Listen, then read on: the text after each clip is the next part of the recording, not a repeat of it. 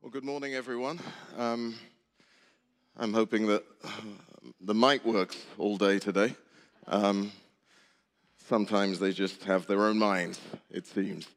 Uh, we are in the third week of our Last Words series where we've been considering some of the last words Jesus spoke, not only the last words he spoke on the cross, but also the last words he spoke before he returned um, to his Father in heaven.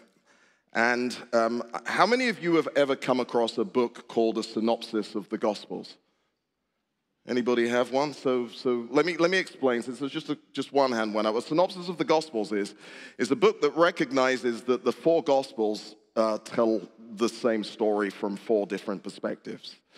Uh, and, and so in one margin, it will, it will take you through the book of Matthew, and what it will do in the next column um, is, is tell you where Mark tells the same story and then where Luke tells maybe the same story or something like that story. And then in the, the fourth column, it will tell you where, where John speaks about something else um, that's, that's as, as, best as people understand is the, is the same story. And what you get then is, is, is, is four different perspectives, sometimes on the exact um, same event, the same moment. And sometimes, because um, if, if, there were four of us and we, we experienced something, someone might remember something, and some, two people may remember the same thing, and three people may remember um, the same thing, but with a different um, uh, emphasis, and one person may remember something that no one else remembers. And so that's what a synopsis of the gospel does. And they're, they're wonderful books because it's, a, it's an interesting way to read the gospel. And the, the fascinating thing is that, that you should never really expect four people to remember anything exactly the same way. Um, one, one, of the things I remember practicing law was, was that if you had four witnesses who had exactly the same story, I mean, exactly the same. I remember one time asking somebody a question. So, when you came home two years ago on Christmas Day, what was on television? And they all remember what was on television. And do you remember anything interesting about what they said? Oh, they all remembered exactly the same line that the person on television said. And so, what you find then is that when there's exact recollection of an event, uh, it's weird. Um, so, so, what's interesting is that the Gospels, when, when they do that, they, they, they come at it from a different perspective as the Spirit gave each, of them inspiration. Um, the reason I'm telling you that is because what we're about to do is we're about to look at what Matthew and John say about the same moment. Um, and, and, so hopefully um, uh, this is going to be represented on, on the screen. And the two words we're looking at today, uh, my God my God, why have you forsaken me? And also the word I thirst. Um, the word I thirst is from John. The word, my God, my God, why have you forsaken me, is from Matthew. And interestingly, also then, uh, a word we're going to come to later as it is finished um, and, and, and yielded up, you're going to see is, is from a different gospel. I've thrown them all together so we can get a broader perspective on the same thing. Let's, let's read. Now, from about the sixth hour, um, which is about midday, until the ninth hour, which is about 3 p.m., there was darkness over all the land. And about the ninth hour, Jesus cried out with a loud voice, saying, Eli, Eli, Lama Sabachthani. A loud voice. I've never heard that with a loud voice. I've never heard someone with a loud voice say, My God, my God, why have you forsaken me? It would be embarrassing if I did it now, right? Wouldn't it? Yeah. If I said, My God, my God, why have you forsaken me? It'd be weird, wouldn't it? But the scripture says it was a loud voice. And so, unless when you read the scripture, you have that loud voice in it, you don't get a sense of what's going on here. You don't get a sense of Jesus' anguish and the pain from which he's expressing this. After this, it moves to John. Jesus, knowing that all things were now accomplished, that the Spirit might be fulfilled, said, and of course, we read it with sanitized voices. He said in a polite voice, I thirst. Just like that, in the midst of crucifixion, when he's genuinely thirsty. He screams, probably, I thirst. Now, a vessel full of sour wine was sitting there, and they filled a sponge with this sour wine. And this sour wine is anybody ever drank sour wine? That's cheap wine. That's less than $2 a bottle. Uh, it's vinegar, basically, right? They, they fill a, a, sponge with cheap wine, sour wine, vinegar, put it on hyssop, which is some kind of sponge, on a, on a stick, and they put it to his mouth. And so when Jesus has received the sour wine, back to Matthew, he cried out with a loud voice, back to John, it is finished. And bowing his head, he gave up. One of the other gospels says he yielded up his spirit, telling us that the gospel writers are being very careful to make sure that we understand that even in this moment of death, Jesus was still in control, gave up his spirit, yielded up his spirit. Now, Jesus had been offered wine before. Uh, Matthew 27, verse 34 says, They gave him sour wine mingled, mingled with gall, which is murder drink. But when he had tasted it, he wouldn't drink. And so, when you understand that at the time earlier on in the crucifixion, Jesus is offered wine that has myrrh mixed into it, what they're offering him there is some kind of, some kind of drug, some kind of narcotic that's meant to, meant to anesthetize, meant to dull the pain. And Jesus doesn't want to dull the pain. Jesus wants to experience the full magnitude of the pain of crucifixion, which is interesting because, because maybe one of us, if we'd been in that situation, would have said, Yeah, Give me that. I don't want to feel all of this. I don't want to taste the worst of this. I want, to, I want somehow this horrible experience that I'm going to go through to be less. But Jesus does drink later when they offer him the sour wine. And if you remember when in the Garden of Gethsemane, Jesus prays to his Father and says, Father, uh, if, if this cup that you've given me could pass from me, if, if there's another way, let it be. But not as I will, but as you will. And so it seems as if Jesus in Gethsemane perceives that there is a cup given to him by his Father that has the bitterest thing in it to drink, the most bitter taste in it to drink.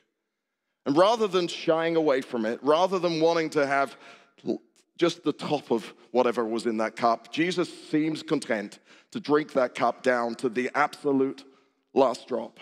His father gives it to him and he says, Father, if you give me a cup full, let me drink every bit of it. Let me not leave some in it. Let me not pour some of it away. Let me not offer some of it to someone else. Let me drink the entirety of the, of the cup, the bitterest last drop of the cup, which is symbolic, interestingly, in when Jesus says, I thirst, it's a terribly bitter thing that they offer to him, and it's not dulled or, dull, or, or, or, or, or lessened in any way. Now, before the cross, Remember when Jesus prays to his Father in the book of John, in John chapter 17, he spoke of a, of a glory, he spoke of a love, he spoke of a perfect oneness, he spoke of a unity, some unending eternal life that he'd shared with his Father from before the world began. And he prays um, in John 17, verses 21 to 26, for those who will believe in him to participate in that. And so Jesus, prior to this, has prayed for, for his disciples. But then he turns and says, I pray for those who will believe in me through the words that his disciples speak. And he's praying that the, the rest of us, those of us who will believe through the words of the disciples, will experience that oneness, that glory, that perfection, that unity that he shared with his Father from before the beginning of time. And I'm reading from verses 21 um, onwards that they all may be one as you, Father, are in me and I in you, that they may be one in us, that the world may believe that you sent me. And the glory which you gave me, I have given them, that they may be one, just as we are one, I in them, you in me, that they may be made perfect in one, and that the world may know that you have sent me and have loved them as you have loved me.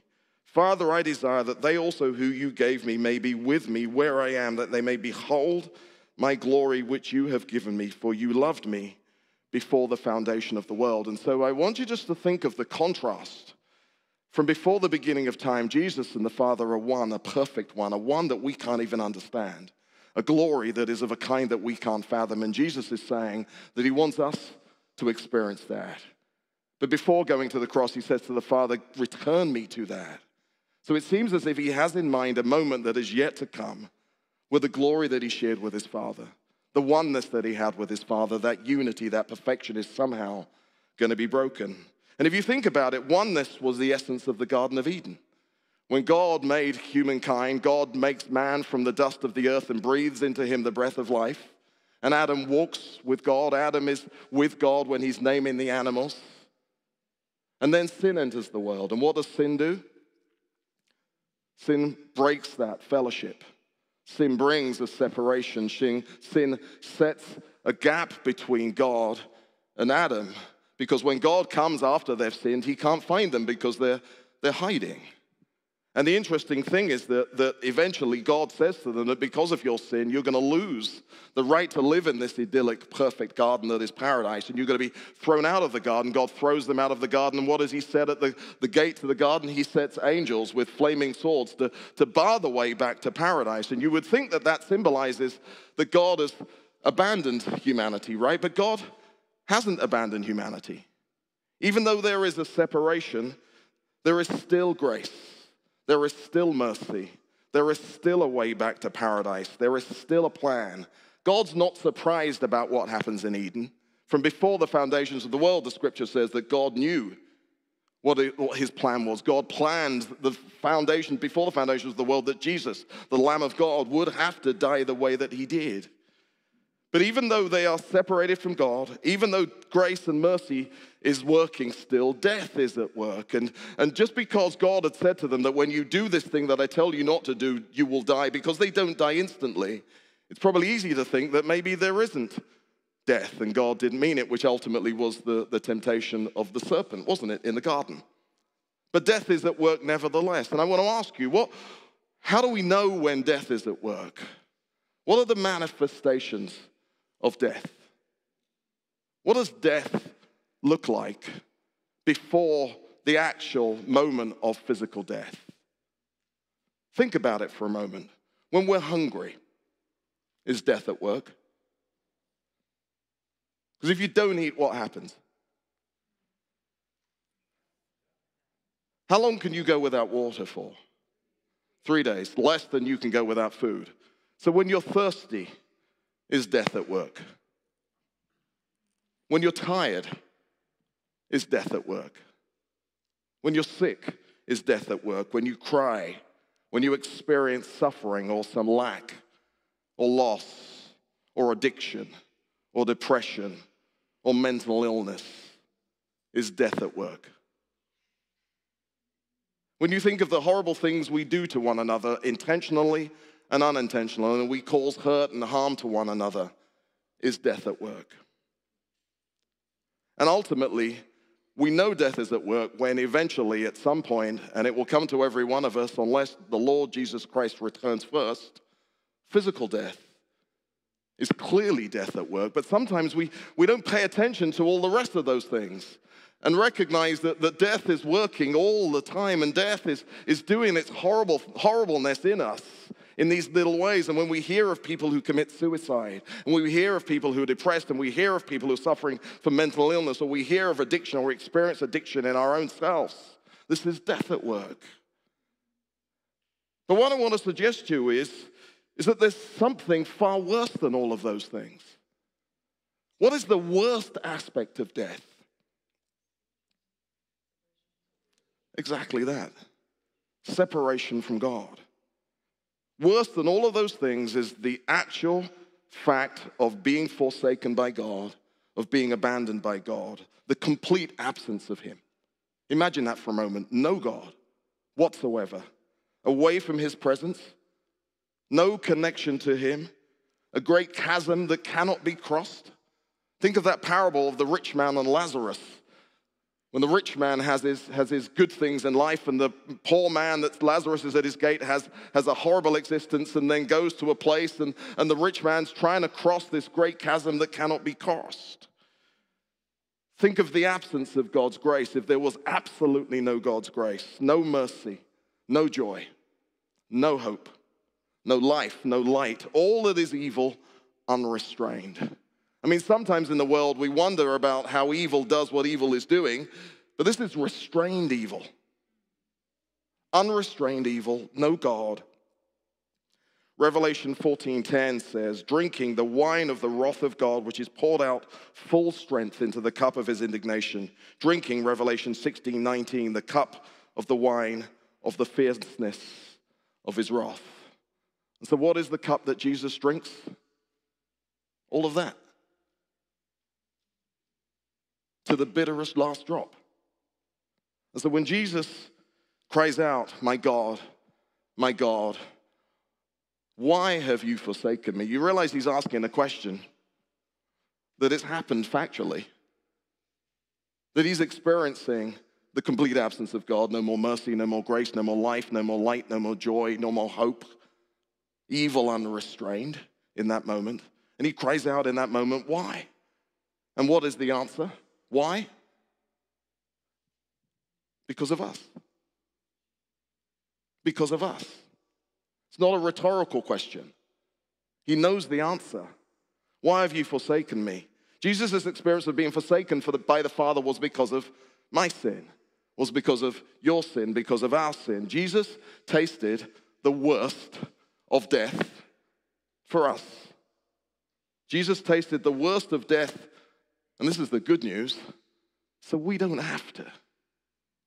We never have to, so we never will the full power of death, the full potency of death, the full magnitude of death, the full destructive power of death. All of that Jesus tastes and experiences in this unguarded moment when he screams out, My God, my God, why have you forsaken me?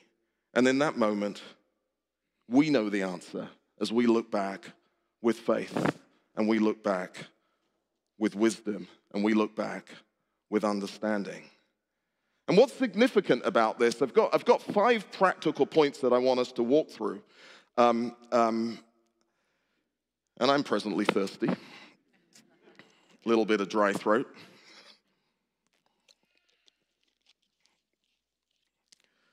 The first thing I want to say is, is there's just five points. The first thing I want us to do is, in, in this, just, just pause and think about this for a moment. Jesus does this for us. And so, how should we live because of this? The first thing is accept that death hurts. Right? Does it? You go to funerals, you see someone buried in the ground, they're a loved one, it hurts.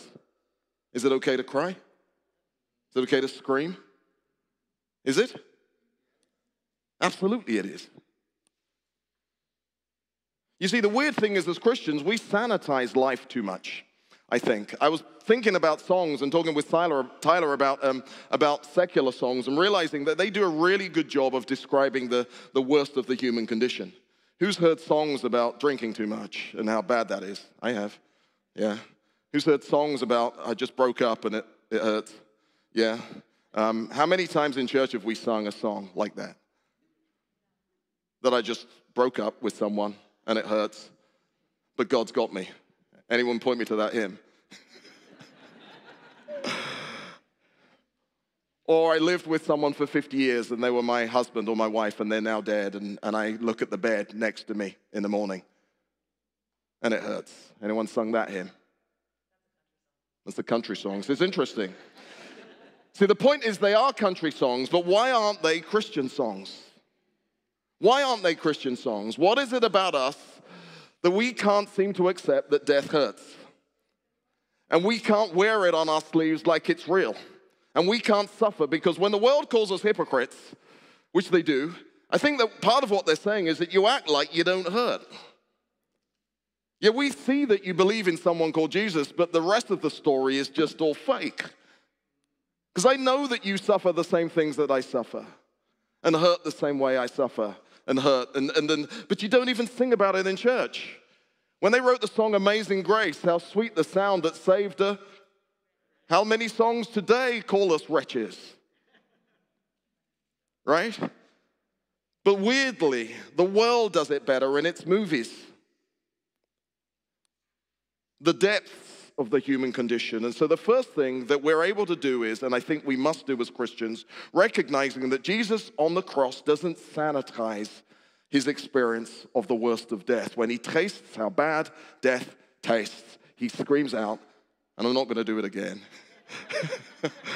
my God, my God, why have you forsaken me? With a loud voice. So that's the first point. The second point is this, then, and it comes from that it's to live transparently. Live transparently. What does that mean? It means acknowledge that we hurt to God. Tell God that you're hurt. Tell God that it's difficult. Tell God that it's impossible. Tell God that you can't. Because the weird thing is, the scripture says that He gives grace to the humble and He resists the proud. And the proud person is the one who acts like, I've got this and I can do this and I don't need you and I don't need help and I don't need strength. Whereas God instead says, He gives grace to the humble. And I'm not talking about a kind of grace that is just something we sing about. I'm talking about something real and tangible that actually arrives that we can latch onto and apprehend and live better in the moment because it comes. The scripture, I think it's Hebrews 11 28, says that, that since we serve, um, we, since, since uh, uh God, I'm going to mess this one up. Uh, uh, Let us serve God acceptably with reverence and fear, because He's a consuming fire, right? And in order to serve God acceptably, we need grace. Let us have grace. This is how it goes by which we may serve God acceptably with reverence and fear, because our God is a consuming fire. So, what he's saying is that in order to serve him acceptably, in order to do the things that are impossible, we need grace. And so, pray for one another, pray for yourself that we experience grace. God knows what we need, God knows that we are faking it, God knows that we need him. And we need tangible, substantive, effective grace. So, that's how we live transparently to him, but we should also live transparently to one another. Why? Because my authenticity helps you. Your authenticity helps me. If I'm distant, if I'm callous, if I'm aloof, that doesn't help you. But if I'm real, appropriately real, this doesn't mean you tell everybody everything all the time. There's things that husbands should only share with wives and wives with husbands, or men with some other men if that man's going through the same struggle that you're going through. Well, let me give you an example. If I was addicted to cake, which I'm not, but if I was, well, I do like cake. to pause and think, it's not quite an addiction. But if I was, and I'm sitting with Cleve, you're right in front of me, sorry, Cleve. Well, actually, let's go with Hardin. Hardin came all the way here. I'm sitting with Hardin, and Hardin's saying, Man, I struggle with cake. And I'm like, Hmm, it's interesting. It's, man, I just, I just can't even have cake in the house. I'm like, Hmm, terrible person. But I have the same struggle. How does that help him? It doesn't. So you insert into that cake thing every other thing we struggle with. If you struggle with alcohol or drugs or pornography or violence or anger or something else, and you're with another Christian brother or sister, and you have a testimony that says, I used to, but I don't anymore, and I can show you a way, and you don't tell them that, you're making their life harder, aren't you? And if you fake that you've never experienced the thing that they're telling you that they are being crushed by, you're making their life harder. That's why the world calls us hypocrites, isn't it? Because this is how we live one another with one another. We're all great about the glory of God and stuff, but we don't want to acknowledge the mess of the human condition and the hurt of death and the working of death. The scripture says in 1 Corinthians 10, verses 12 to 13, let him who thinks he stands take heed lest he fall. In other words, watch out, don't get haughty, don't be proud, but recognize that we're all weak and we stand, as Tyler was telling us, not because of anything good in us, but because of God. No temptation, no test, no trial. That word is always, can interchangeably mean trial, test, or temptation has overtaken you, except such as is common to man. Stop and pause about that. That means that nothing that I have faced or experienced or struggled with is just me, it's you as well. And the worst thing that you struggle with, and the worst thing, this is the thing we're going to go here, the worst thing you read that someone's done in the newspaper, we've thought about. But for the grace of God. We haven't done it. But it's so easy to stack up sins and say there's this hierarchy. And there's these terrible things, and these less terrible things, and these less than less terrible things, and these okay things. And I can talk in public about this level, but not that, not that, not that. And anyone that does this stuff is terrible and an abomination. But really, the truth is that we're all there, right? So, living transparently before God is saying, God, you know who I am. And living transparently before our brothers and sisters is to say that, that you should know who I am too. And you should know what I struggle with if you struggle with the same thing. And, and because we're all experiencing the manifestation of death together. And the scripture continues, but God is faithful. This is the good news. He won't let us be tempted or tested or tried beyond what we're able. This is an impossible scripture, right? We can read it, but in the midst of it, it doesn't feel like this. And that's transparent. Because if I read this scripture and say, so anybody who is struggling to deal with something, who doesn't recognize that this is easy, because this is easy, because when you're in it, woo, I can bear this, great, right? Not like that at all. I need someone to remind me that, come on, the scripture says, God won't let you be tempted beyond what you're able to bear. So somehow, somehow, God's thinks that you can bear this, and let me help you work out how to bear this, and let me not make it harder for you by acting like I've never struggled with the same thing. And let me help you find, it says, the way of escape that you may be able to stand. You see, the common cry of all humanity is God, have mercy on me. Lord Jesus Christ, have mercy on me. There was a parable in Luke 18, verses 9 to 14. Jesus spoke a parable to some who trusted in themselves that they were righteous and despised others. Two men went up to the temple to pray, one a Pharisee, the other a tax collector, who was the worst of the day. Because Jesus hung with, who did he hang with? Tax collectors, who else? Prostitutes, who else? Sinners. Came for them, he said. The Pharisee stood and prayed with himself God, I thank you, I'm not like other men. Mm-mm-mm-mm. I thank you, I'm not an extortioner. I read about people like that. Thank you, I'm not unjust. Thank you, I'm not an adulterer. Thank you, I'm not even as, can't even look at him, him, the tax collector. I fast twice a week, and everybody knows about it. I give tithes of all that I possess. And I take out full page ads in the New York Times to tell you that I did it. And the tax collector, standing afar off, would not so much as raise his eyes to heaven, but beats his chest, saying, God, be merciful to me, a sinner. And Jesus says, What does Jesus say? The Pharisee is the right man.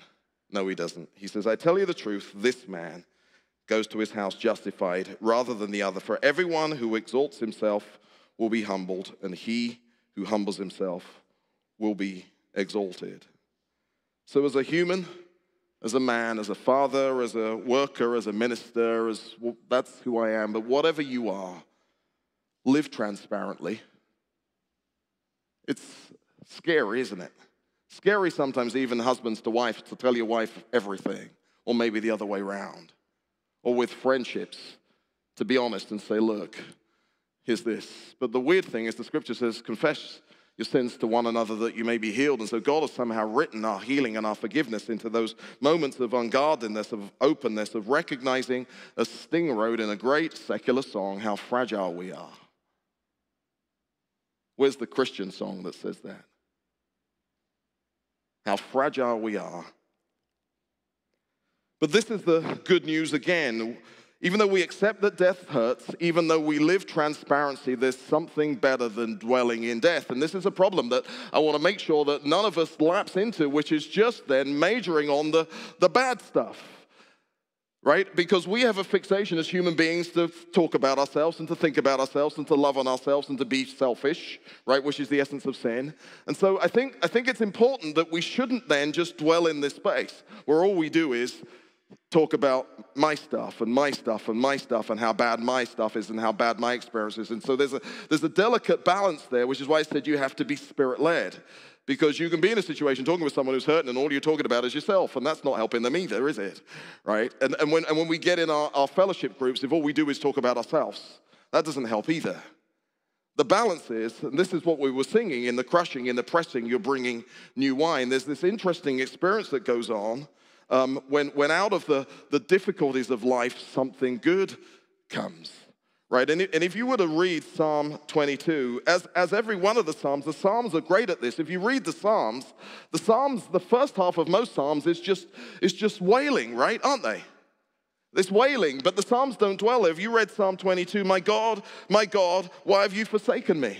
It begins. Why are you so far from helping me? In the words of my groaning, I cry in the daytime, but you don't hear me. In the silent night season, I'm not silent. I'm a worm, no man, a reproach of men, despised by the people. Everyone who sees me ridicules me. They shoot from the lip, they shake their head, saying, He trusted in the Lord. Let him rescue him, let him deliver him, since he delights him. Many bulls have surrounded me. Strong bulls of Bashan have encircled me. They gape at me with their mouths like a raging and a roaring lion. I am poured out like water. All my bones are out of joint. My heart is like wax. It has melted within me. My strength is dried up. My tongue clings to my jaws. You've brought me to the dust of death. Dogs surround me. The congregation of the wicked has enclosed me. They pierced my hands and my feet. I can count all my bones. They look and stare. They divide my garments among them, and my clothing they cast for lots for. But you have answered me. I will declare your name to my brethren. In the midst of the assembly, I will praise you. All you who fear the Lord, praise him. All you descendants of Jacob, glorify him. For he hasn't despised or abhorred the affliction of the afflicted, nor has he hidden his face from him. But when he cried to him, he heard him. My praise shall be to you, O God. I will pay my vows before those who fear him. At the ends of the world, all the ends of the world shall remember and turn to the Lord. Look at this death to life. Death to life. We don't dwell in the death. We recognize that life is here. And so the third point is we embrace life we embrace the transition from death to life. And we testify to life, is the next point. You see, there's a story in the Bible when Jesus heals the blind man. And the blind man doesn't go around saying that I'm healed uh, because of something that I did. How did this happen? He says, He did it. Well, where is he? They can't find Jesus. So they call the blind man's parents. Is this really your son? This is our son. What happened? We don't know. All we know is that he was born blind and now he can see. Must be this Jesus. We are called to testify to life. We're called to give credit where credit's due.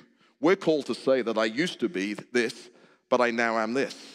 We're called to say that because I was experiencing this terrible, horrible thing, I've been changed. And I'm telling you that if, if we as Christians don't have an I was and I now am, that's problematic. Because if resurrection life is working in us and we can't look at our lives as they once were, years, weeks, months, decades ago, and see that there's been a transforming of the power of life working within us, then is there life working within us? This is why the world will then start calling us hypocrites because if we are still struggling with the things that we struggled with years before, and I'm not saying that God instantly delivers everybody from everything, but He, he can do. I heard a story of a man, um, um, uh, an old preacher was talking about the fact that he had two men in his church, and one man um, had been instantly delivered of an addiction, and another guy who struggled with the same addiction, and they were both holy men for the rest of their lives. There's no uniform approach with God. But we have to experience some kind of life in us that we've got a testimony to tell one another. So that when we sit with the world, not only are they criticizing us because you act fake and you act like you don't hurt, but you're just the same as you were 12 years ago. How is that a testimony? How is that a testimony to God? We're not called to be self righteous. And if, we, if the world's never experienced our depth, then they've no idea of how far we've come when God changes us. Right? So live authentically, live transparency, transparently. Embrace life. Don't dwell in death. Recognize that life comes from death and testify to life. Give credit where credit is due. 1 Corinthians 4, verses 5 to 9, which is the essence of the song that we were singing earlier. We don't preach ourselves.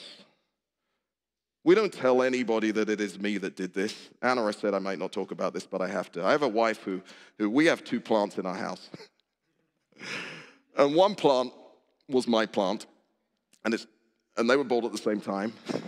and it was smaller than the one that was Anna's plant that is huge now. And somebody says that the reason the plant grows is nothing to do with God or water or grace or the fact that it's in front of a bigger window but it's because somebody talks to it. and so I'm condemned by that because I'm like, oh, I don't talk to my plant enough. but we do this in life in much worse circumstances than that, don't we? Yeah, we take credit for things that are nothing to do with us. And so testifying to life is to not take credit for any good thing, any good thing in us, any good thing in you, any good thing in me. Is God. I struggle to prepare every time I come to prepare. I don't like it. I don't like the preparation. I don't like the fact that it's me talking and you all listening and that, and that you're expecting something that's better than drivel. It's the level of pressure that I don't like um, and would rather not preach, really. But God. The sense that He's called and the sense that He enables. Yeah. And some of you may have fear of public speaking. I don't like standing in front of people and talking at all. Really don't. I remember when I was trying to become a writer, Um, I remember the experience that I had was difficult, and I was struggling at the time, and, and, and there wasn't enough money, and it was hard, and people weren't returning phone calls. But when I read that uh, Puccini years ago was, was in this room in Milan playing piano every morning, eating a bowl of onion soup because that's all he could afford. And he wrote a letter to someone saying, My friend, my brother, whatever it was, whatever you do, don't do this. don't do this. I read of Wagner later, who, when he shifts to Paris to become a, an opera writer, is so poor that he has to pawn his wife's wedding, he sells his wife's wedding ring, and they have to make a choice between medicine and food. And so next week, I'm speaking to some students at um, University of North Carolina about the path of the writer. And if I don't tell them that that's what it's like sometimes, I make their journey harder, right? Because if I tell them it's all fame and all glory and all winning competitions and all Billboard number one records and all Grammys and all that stuff, I'm not telling them the truth of it.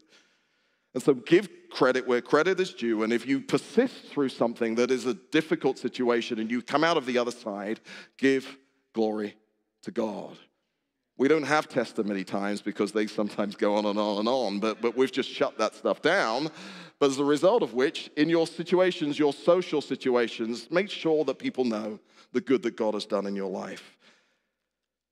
Verse 6 For it is God who commanded light to shine out of darkness, who has shone in our hearts to give the light of the knowledge of the glory of God in the face of Jesus Christ. We have this treasure. Think about that. You have a treasure in earthen vessels, deliberately. Not in vessels, vessels of metal, but in earthen vessels, soft, fragile vessels, that the excellency of the power may be of God and not of us. And so God's put his power in this fragile humanity, not so that we can fake that we don't suffer, but so that his power and his glory can be seen. So it says we are hard pressed on every side. Who's experienced that? Yet not crushed. We are perplexed. Who's experienced being perplexed?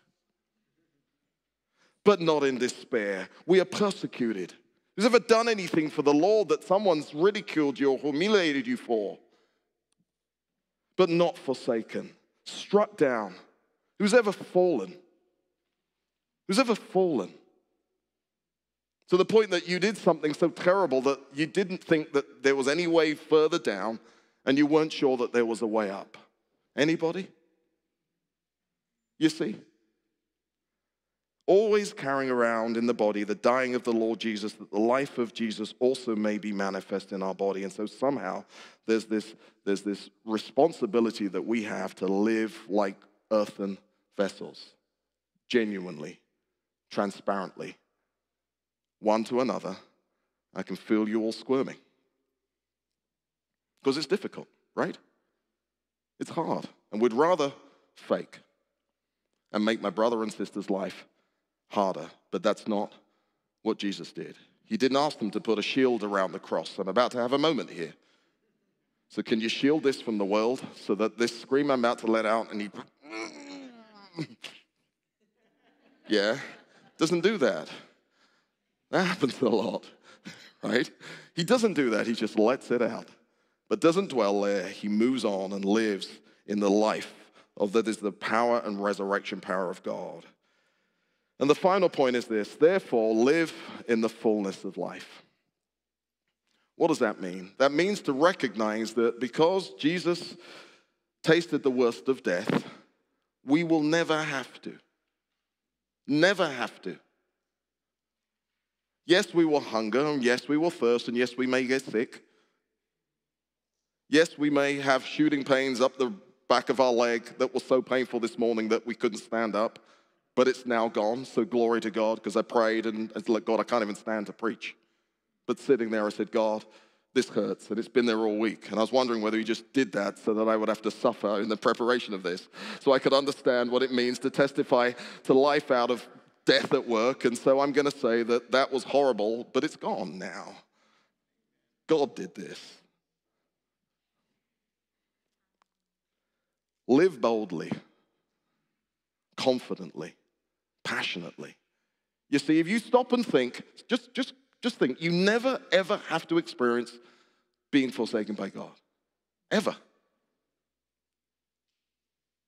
There will never come a moment if you trust in Jesus, if, you've, if, you, if, you if, you if, you if your life is His, that you'll ever have to experience being forsaken by Him, being abandoned by Him, the worst of death. The rest of death, yes. But that's not the worst of death. See, as Christians, sometimes we live, when we tell the world that actual physical death is the worst of it, we're lying also. Let's not live like it is. Because Jesus says, at one point, he says to someone that we shouldn't fear um, the people that can destroy the body. And he's speaking to people who, through persecution, may have actually found themselves in a place where persecution would have meant that they had to yield their lives to someone who would kill them, burn them at a stake, or crucify them for believing in Jesus and confessing him. He says, Don't fear them, because there's something much worse than that. And we live in a way that we're actually so afraid of the actual physical act of death that we don't testify to the fact that there's something far worse than that. And we don't speak about that because the world doesn't like it and we don't like it that much. But if you recognize that God has done something for you, that the glory that Jesus shared with the Father from before the beginning of time, that oneness, that unity, that's ours. His life, his resurrection power, that's ours. To reverse the working of death, to heal when death creeps in, to transform the mind that is depressed with hope, to turn the person who's at the moment of suicide away from that. If we can get there, if we can pray for those people, if we can bring the life and resurrection power of God to them somehow, some way, to free from addictions, so that we can have testimonies that I used to be this, but I'm not anymore. Whatever that thing is. That's why we live boldly. That's why we live confidently. That's why we should live fearlessly. That's why we should live unashamedly. That's why we should live big, not small. Because sometimes I used to say to people who say that I don't believe in God and I'm an atheist, I say, yeah, I don't believe you. You know why I don't believe you? Is because you don't act like it. If you believe that there's this thing called annihilation, that you're never going to suffer or be punished for your sins, then you ain't living big enough. You're really living too small. Because if there was no suffering, no punishment for sins, and death was the end, and there's no God who we stand before in judgment, even Paul says, then we're the most miserable people in the world trying to do the right things. Instead, we should be the ones stealing cars and robbing banks and stealing planes and living in the big places and doing all the things that we should do if we think that there's no consequences. But as Christians, Again, how do we model the fact that we believe in a God who has taken away the worst of death, the sting of death, if we're still living small? If we don't risk, if we aren't adventurous, if we don't try things, if we don't dare to do things that might, we might fail in. For Him, confident of this, that nothing can separate us from His love. Nothing. Why? Because Jesus was forsaken. Jesus was abandoned. So we will never have to be. One of the most famous passages of Scripture in Romans 8 says this If God is for us, who can be against us? He didn't spare his own son, but he delivered him up for us all. How shall he not with him also freely give us all things? Who shall bring a charge against God's elect? Anybody? God justifies. Who then condemns?